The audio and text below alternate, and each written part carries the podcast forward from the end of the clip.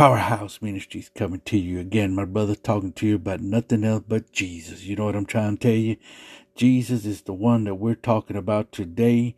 And today, Jeremiah 33 3 tells us, Call to me, and I will answer you and tell you great and hidden things that you have not even known. Well, let's talk about that for a few seconds. How many times do we answer God when He calls us? The Bible tells us of a man called Adam.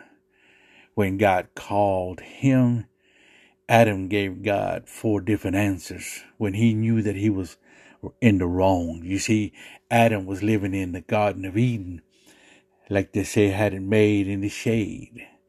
But he messed up from the flow up, and when he messed up, God came into the scene and he was asking him, Adam, where art thou?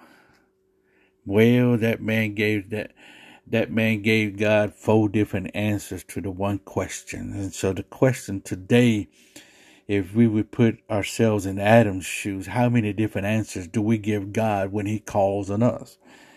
Do we give him four, three, two, one? How many?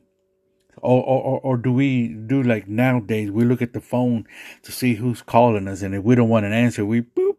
Yep, I ain't got time to answer him. I ain't, I don't know that number. You know, we give all kinds of answers to. You know, we just uh, nah, that ain't me. Boop. I don't feel like talking to you today. But what we we do if we call on God, and He gave us four different answers to the one question we're asking? Or what would we do if he didn't even answer us?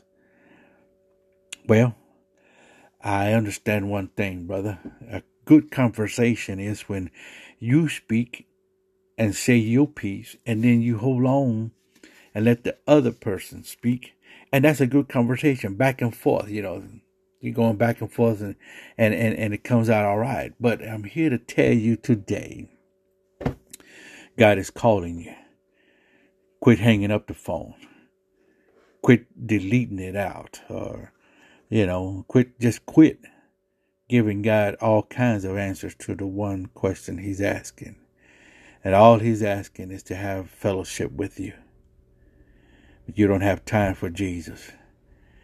And it'd be something if God said, I don't got time for you. Mm. Think about that for a few seconds.